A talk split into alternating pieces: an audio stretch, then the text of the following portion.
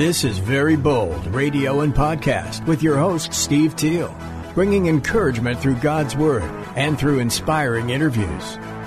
Go to verybold.com for information and updates and email steve at verybold.com. And now here's your host, Steve Teal. I am Steve Teal. This is the Very Bold Radio and Podcast. Always an honor to join you each and every Saturday on KSLR AM 630, every Thursday right here on Facebook Live. And of course, for our podcast listeners, just thank you for being a blessing to us. These are some weird times. That's an understatement, isn't it? These are strange times, uncertain times, unprecedented for my lifetime and probably for most of yours. Today, I want to share some of my feelings and thoughts as well as a few practical things.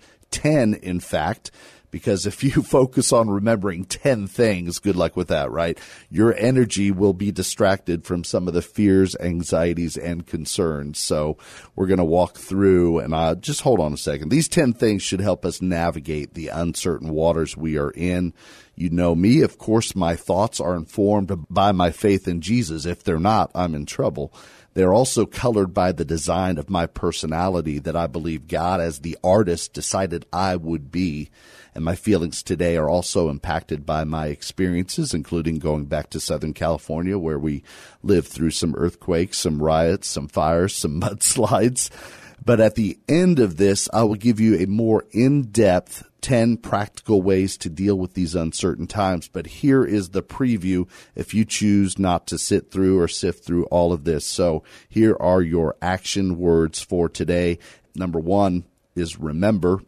Number two is praise. Number three is read. Number four is listen. Number five is pray. Number six will also be pray, but for something else. And number seven is pray. And number eight, nine, and ten will be go, obey, and do. Not only those 10 things I've just given you up front, I'll also give you the scriptures that my heart has been going to these last few days and that also color this message as well uh, as a spoiler as well, you'll have the heart of my message in the next four minutes, and you can get back to work or Netflix or Disney Plus or trying to homeschool the kids. Then I will tell you why I think this is happening. And first, here are some of the scriptures that inform and inspire my message today. 1 Timothy 2 1 to 7. I urge then, first of all, that petitions, prayers, intercession, and thanksgiving be made for all people. I've noticed that a word that's going to continue to come up in these scriptures is all. So listen to that. For kings and all those in authority, that we may live peaceful and quiet lives in all godliness and holiness. This is good and pleases God our Savior, who wants all people to be saved, who wants all people to be saved and to come to a knowledge of the truth. For there is one God and one mediator between God and mankind, the man Christ Jesus, who gave himself as a ransom for all people. This has now been witnessed to at the proper time, and for this purpose I was appointed a herald, a preacher, and an apostle, and I am telling the truth. I am not lying, and a true and faithful teacher of the Gentiles. That's one scripture. Another one, Romans 8 18 to 28. I consider that our present sufferings are not worth comparing with the glory that will be revealed in us. For the creation waits in eager expectation for the children of God to be revealed. For the creation was subjected to frustration not by its own choice, but by the will of the one who subjected it, in hope that the creation itself will be liberated from its bondage to decay and brought into the freedom and glory of the children of God. We know that the whole creation has been groaning as in the pains of childbirth right up to the present time. Not only so, but we ourselves who have the first fruits of the Spirit groan inwardly as we wait eagerly for our adoption to sonship the redemption of our bodies. For in this hope we were saved. But hope that is seen is no hope at all. Who hopes for what they already have? But if we hope for what we do not yet have, we wait for it patiently. In the same way, the Spirit helps us in our weakness. We do not know what we ought to pray for, but the Spirit Himself intercedes for us through wordless groans. And He who searches our hearts knows the mind of the Spirit, because the Spirit intercedes for God's people in accordance with the will of God. And verse 28, you know it so well. And we know that in all things. And we know that in all things God works for the good of those who love him, who have been called according to his purpose. And another scripture, this is all up front for you, Luke 13, 1 to 5. Now there were some present at that time who told Jesus about the Galileans whose blood Pilate had mixed with their sacrifices, meaning that Pilate had them killed. Jesus answered, Do you think these Galileans were worse sinners than all the other Galileans because they suffered this way? I tell you, no. Emphatic, he says it. I tell you, no. But unless you repent, you too will all perish. Jesus brings up in verse 4 or those 18 who died when the tower in Siloam fell on them. Do you think they were more guilty than all the others living in Jerusalem? I tell you, no. But unless you repent, you too will all perish. And finally, Luke 20, uh, Luke chapter 10, 26 to 29, one of the most famous stories ever told in human history, starts with this. We're not going to get to the Good Samaritan, but it starts with this. An expert in, in the law comes to Jesus and, and asks him, um, what must he do to have eternal life? And Jesus says, how do you read it? And uh, Jesus says this, verse 26, What is written in the law? He replied, How do you read it? In verse 27, the man answered, Love the Lord your God with all your heart, and with all your soul, and with all your strength, and with all your mind, and love your neighbor as yourself. Jesus said this, You have answered correctly. Do this, and you will live and what leads into the Good Samaritan story in chapter 10. Jesus, it says that the man wanted to justify himself, so he asked Jesus, And who is my neighbor? And then Jesus tells this incredible story of the Good Samaritan. Those are your scriptures. Those are your 10 action words for today. Now, I want to give you some of the background. I want to start with why this is happening, and those scriptures informed what we're talking about. I'm not meaning the science part. I'd, I'd rather go to the backstory, to the bigger cause behind such devastating and scary things. This is not a news flash, but as a reminder, we live on a planet that is broken. That's what that Romans 8 scripture is referring to a frustrated creation that groans out. Now, we broke it. We broke it. It may sound too simplistic for many, but after all, I do call this Bible study the Simple Man Bible Study. Why are there things like this? Sickness, disease, viruses, suffering. You know, you can think of so many different ways that we suffer, that there's suffering in this world. Simply put, there was not. There was none of those things. God created and it was perfect, untainted, unstained, exquisite and beautiful and all things right and peaceful. God stood back, as you know, repeatedly admiring the beauty of a perfect creation with a, ah, this is good. Can you picture God the Father, the Creator, with a smile on his face? He's an artist. He's just enjoying what he's done. It's perfect. This is good. And then this is really good. And this is very good when it came to the jewel of God's creation, you and me, humanity. A key point to recall, even though we all get it, is that God was never caught off guard by what happened. God is never in shock. God is never punked, never surprised. God is bigger, smarter, more loving, more just, more perfect than you or I are even capable of imagining. It's not even close. God is not surprised, therefore, by what we are experiencing today. God will not be surprised or shocked by what will happen tomorrow. However, when we first rebelled against God, we broke not just trust with God, not just broke that relationship with God, we broke everything. When you break trust or hurt a relationship, there are consequences. When you break something, it doesn't work. And again, though I know it may sound way too simple for some, I believe that Adam and Eve had free will and freely chose to believe the lies of a deceiver, the accuser, the tempter, the one we call Satan. And when they made that decision, it broke everything. Every human being since that point, with one single lone exception, that is Jesus Christ, our mediator, fully divine, fully human.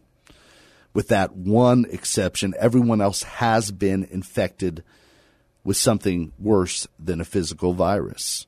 We've been infected by this brokenness and the spiritual gene of disobedience. So, with this one exception, every person has been tainted and stained and poisoned by that. Through that brokenness virus, we are inclined to choose our own way rather than God's.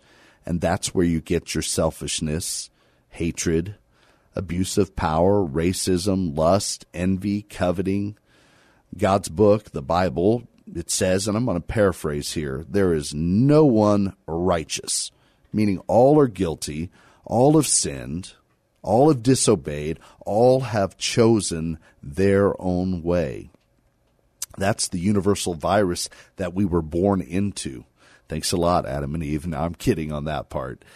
Having free will, having the accuser and having his lies before me, I would have fallen for it. Even if I was starting off just perfect and all good, I would have fallen for it. Don't kid yourself. You would have too we still do today. It just comes even easier to us to fail because of that stained heart and corrupted version of ourselves. That decision, though, the Adam and Eve failure has impacted all of creation, introduced physical death, and more important, introduced spiritual death. That status of us being out of relationship with a loving, gracious, merciful Creator it broke to some degree everything. Something happened that day in that rebellion. All creation was tainted and impacted. So, to some simple degree, yes, the death and sickness was not a part of God's creation, but due to free will and consequences, it was all broken.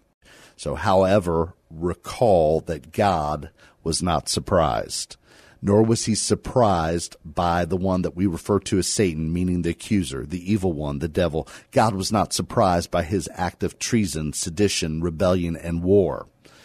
Now, we don't have a ton of background on the accuser's rebellion, but because we have seen in our own lives corruption and jealousy and power hungry people, it's not hard for us to imagine that Satan wanted what God had the adoration, the worship, the power.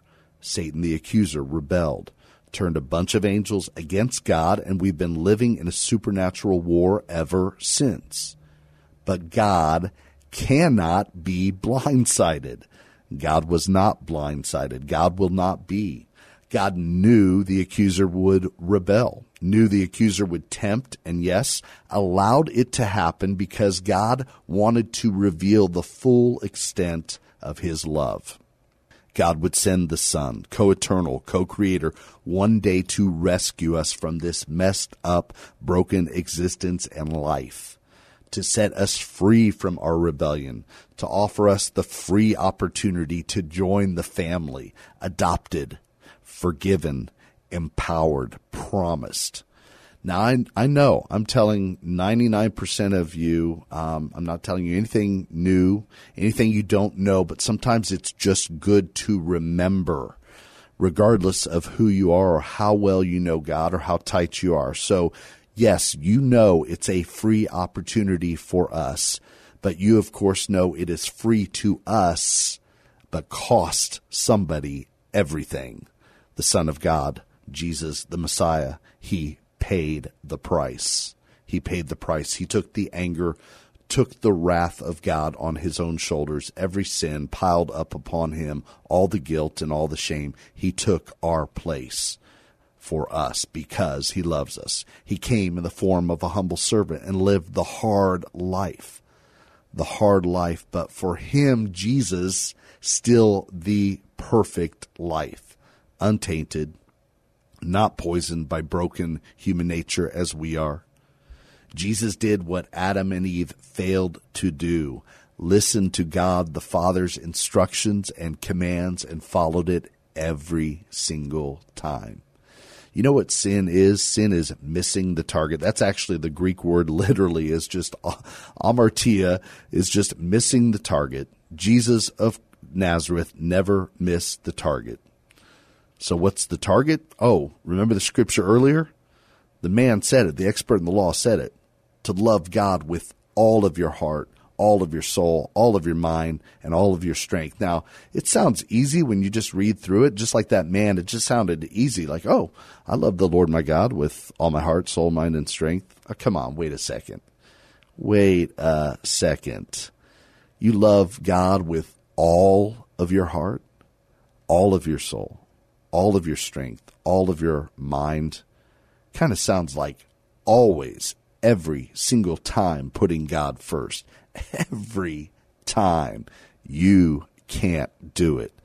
If you think you're already doing it, loving God with all of your heart, all of your soul, all of your strength, all of your mind, your set, then you're lying to yourself. You've put yourself in the place of God if you believe that. I really shouldn't even have to get to the second part of Jesus' teaching that says the second greatest command is similar to the first love your neighbor as yourself. Go read the rest of Luke 10 and the Good Samaritan later. Jesus did it.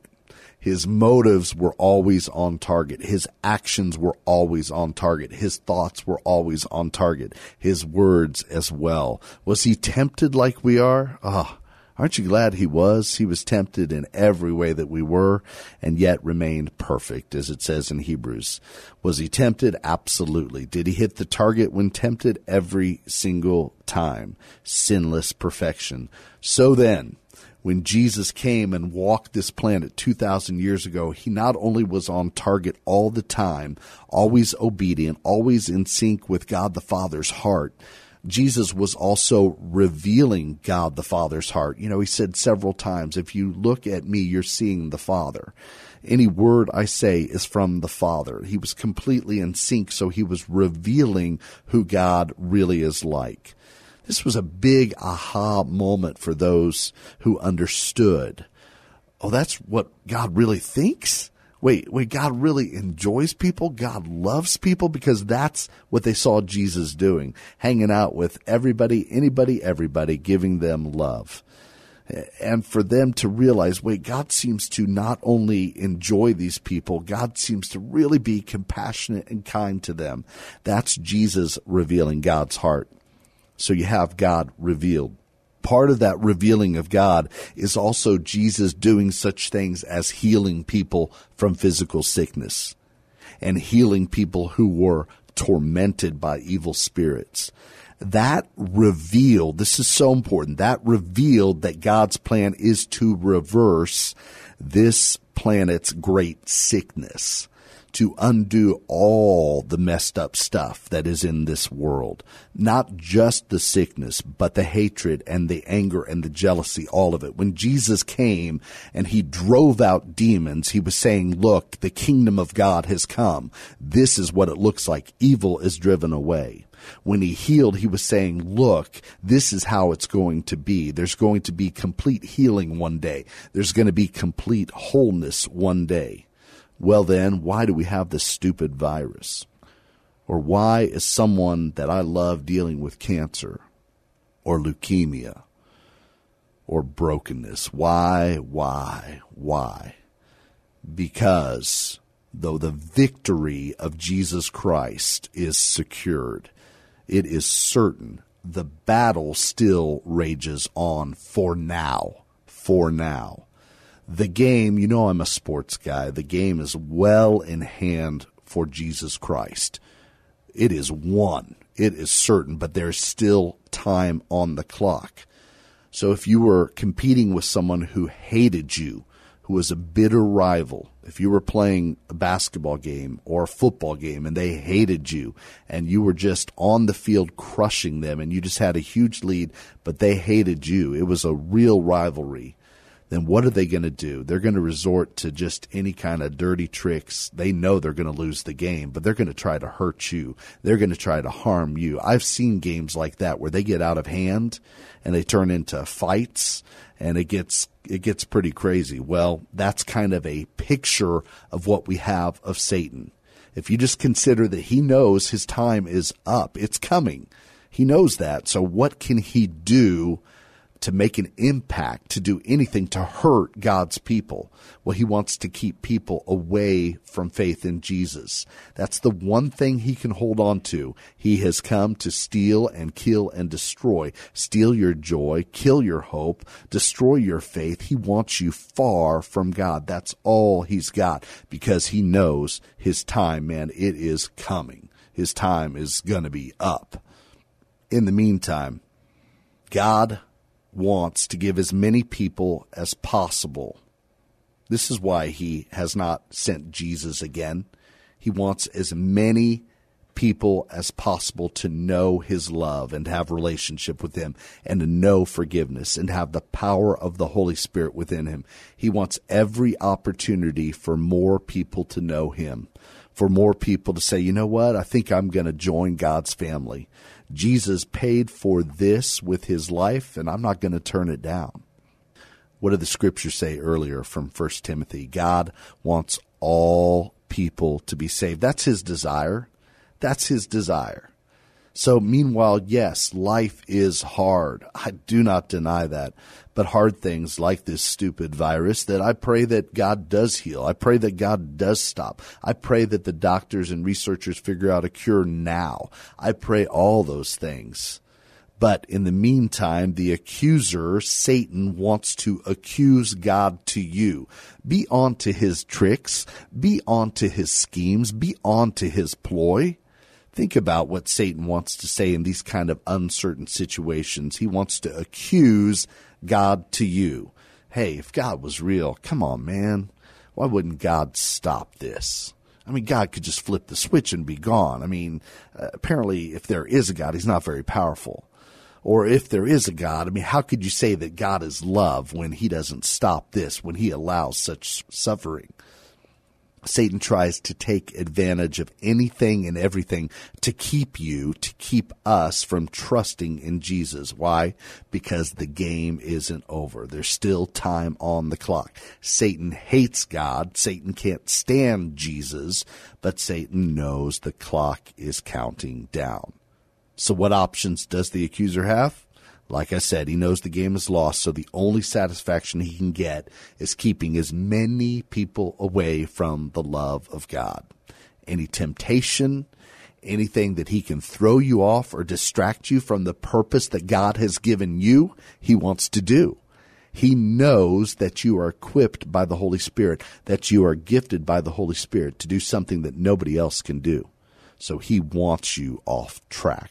That's all Satan has left to do, but he is not rolling over.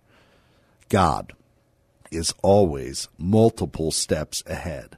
God's the screenwriter. He's the director, the author who's written the story, and he knows how it ends. He's even given us clues in his Bible in the book of Revelation, and Satan is just looking over for some hints of how he can disrupt anything that God has said. This is happening. And when God says this is happening, it is done. So, when something tragic and scary and terrible happens and it impacts the entire world, God will use it. Though it is true that God could just stop it, and I pray that God chooses that, as I said, but if God doesn't, God is bigger than the worst thing. God will find a way to draw people to Him. How is God going to do that? How can God do that? One is this fear can be a wake up call, a reality check. Most people who have not yet given Jesus a legitimate shot have been cruising through life. Something sometimes as bad as this, and it's bad. I'm not saying it's good. I'm just saying that God is bigger than the worst things that happen understand when Christ returns and all is perfect and all is restored and all is healed, all is forgiven and no more tears, no viruses, no cancer, no illnesses. There will be no racism, no hatred. There will be no abuse of power or corruption, no jealousy, no gossip, none of it. So as I pray that God removes this virus, but even if God doesn't, God will use it to help these people, some of them who are on cruise control, to wake up. And guess what? Some will, and you need to be praying for those people. Some who've entrusted their lives to money and comfort and control and intellect and status will realize that they can't always count on those things. The virus, I don't think, is going to be very picky. And I know the virus of sin has contaminated every person, rich, poor, no matter skin tone or language, country, culture. We, we all have it. So for the coronavirus, I'm so grateful for the people working on a cure. That gift that they have is so important. Working on a vaccine. I'm praying for them to get it done quicker than anyone is predicting. But I'm also praying for those people who've put their faith and trust in things other than God. I'm praying God desires that they are saved. That is God's desire. So I'm praying that those people will seek God, that they will seek truth, that they will ask, Hey, God, if you're there, I want to know. Make yourself real to me. So what do we do? What do people who have put their faith and trust in Jesus, even though we still today do not love the Lord our God with all our heart, all our soul, all our strength, and all our mind, even though we don't love our neighbor as ourselves nearly as much as we should. During this time, I'll give you these 10 things that we're going to go through just a little bit. Number one is this is remember remember who God is each and every day. Remember what Christ Jesus has done for you, and not just for you, but for your neighbor. Not just for your neighbor, but for your relative. And not just for your relative, but the person across the city on the other side of town. And not just for that person, but the people in the states next to us. And not just for them, but for the other countries, the people who have not yet heard of Jesus' name. When Jesus came, he came for all of them. That is God's desire pray for them, but remember what He has done for you. He died for you. He made a way for you to have relationship with him. He has put his Holy Spirit in you. Remember what he's done. Remember what he's going to do. Now those memories, if you can remember the times that Jesus has been just a little bit extra real to you, remember those times. Remember when he's spoken something specifically to your heart through the Spirit or through another person or through a message or through a song. Remember those times. Those memories are to lead you to number two, which is this praise God praise God. How can we praise God in such an uncertain time as this? Because of who He is, because of His perfection, because of His compassion, because of His promises. He is on the throne and He is moving human history to exactly where He wants it to be, culminating in the ultimate victory and what we can look forward to, we can praise Him for today. He is with us today. Hear that promise. Know that promise. He is with you today day, no matter how bad it is, no matter what it looks like. So you can still praise Him for that. Number three is this read. Read God's story. Open your Bible or your Bible app and read. Listen to it on audio. Do whatever you've got to do just to read and hear and understand God's story. See, God's Word is the great corrective to fear and to doubts and to anxiety. It is the great corrective when we get overrun and overwhelmed with what the accuser wants us to forget remember that sin tendency in us, that default that gets those doubts and those worries and those anxieties in there that makes us fear that, man, God is not going to see us through this or God is going to abandon us or whatever those things are. When we get back to God's word, we are reminded and the, it just sort of activates the Holy Spirit to remind us of those promises. That's number three. Number four, listen to the voice of the Holy Spirit. What did we learn from our good friend and sister in Christ, Casey Harris at One San Antonio? A pretty simple way to hear the voice of Jesus. Ask yourself, are you a child of God? Say, am I a child of God? The spot where you hear yes is where you'll you'll hear Jesus say something more. You can ask yourself just as you're trying to tune into the Holy Spirit who is inside of you, who wants to speak to you not just once a week, not just once a month, but wants to speak to you every day. Ask yourself this, will Jesus ever abandon me? The answer is no. You're going to hear it in your heart. You're going to hear it in your head. That place where you hear that yes, that you're a child of God, that same place where you hear no, he will never leave you is also the place where we say, okay, Jesus, speak to me through your Holy Spirit. Is there something you want to show me? A picture, a word? Is there something you want to tell me? I'm just going to listen. So listen to the voice of the Holy Spirit. Listen to the voice of the Holy Spirit. You got it? Am I a child of God? Yes. Jesus, do you want to say something to me right now? And listen. Number five, we said five, six, and seven is going to be pray. Pray for others. This is a time to pray for others. Pray for your family, pray for your neighbors, pray for those that are in authority, pray for those that are working on the cure. Now, again, you want to ask God, I am listening. I'm not just listening just to be assured by God. Now, I'm still listening and saying, okay, is there something you want me to do right now to help show your love and compassion and kindness? Is there a certain person that you want me to reach out to now? You pray for those doctors, pray for those nurses, those researchers, pray for the governing authorities around the world, around your city, around your state, around our nation. Pray for a single country other than ours. God will lead you to pray. Say, God, there are people around this world globally that are impacted. Give me one country that I can pray for. And then listen, watch for a person that God brings to your attention or watch for uh, just whatever picture God might give, or He might give you a word of a country that He wants you to pray for, and pray for those people. All right, that's number five. Number six is also pray. Pray for yourself now. And this is what I mean pray for kindness, pray for compassion, pray for patience. As you go to the grocery store or wherever you may need to go, you are a light in a scared world.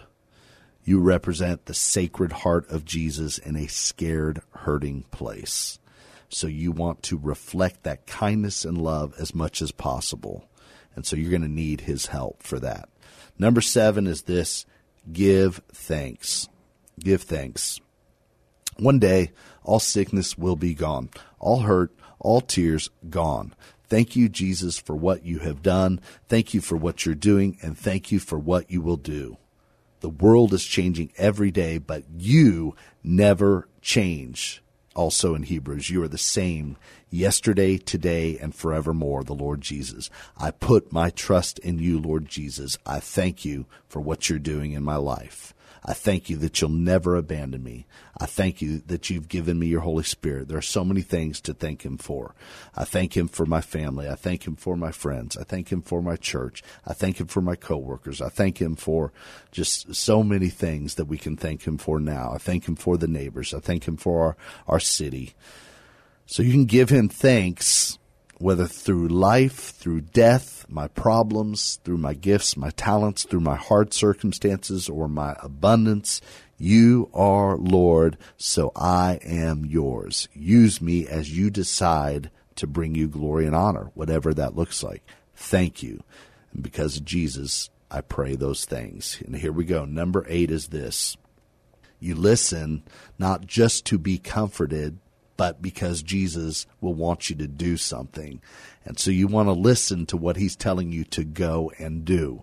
Even if that means texting and reaching out to someone, if it's not literally going somewhere, there's something that he's going to instruct you to do. And you want to be attuned to the Holy Spirit and say, Lord, what do you want me to do? I'm ready to go. I'm ready to do. And that's number 10. But number eight is go. Number nine is obey. We've been talking about in the Simple Man Bible study. Do whatever he tells you do whatever he tells you. He is going to instruct you, even if it's just as simple as love your husband, love your wife, be patient, be kind. He is going to remind you something that you need to hear. So obey. Do whatever he tells you. And then number 10, just along with that, is just do. Go, obey, do. What does he need you to do? Sometimes he's going to tell you, you know what I want you to do right in this moment is to pray. Sometimes he's going to tell you right in this moment, what I want you to do is just sit, be still, and listen. Just be still and listen. Let's not scurry around, getting frantic, running around. Sometimes when he tells you to do something, it's just, hey, Steve, just sit and praise me. Sit and give me thanks. So that's the message that I feel like God has put on my heart to share with you today. I want you to know, though, no matter what, you are loved by God. You are loved by Jesus. He wants all people to be saved. He wants all people to experience this freedom. He wants all people to hear his voice. So I pray that today, even as we go off the air in just one minute, I want you to pray and listen Jesus, what do you want to tell me? And Jesus, what do you want me to do? Here I am, coach, put me in. I'll close with our scripture. This is where Very Bold Ministries comes from. It's from 2 Corinthians 3:12. The apostle Paul wrote about the amazing hope that we have and I want you to understand this hope. Paul wrote this, "Therefore, since we have such a hope, we are very bold." Very Bold Radio and Podcast with your host, Steve Teal, bringing encouragement through God's Word and through inspiring interviews. Go to verybold.com for information and updates and email steve at verybold.com.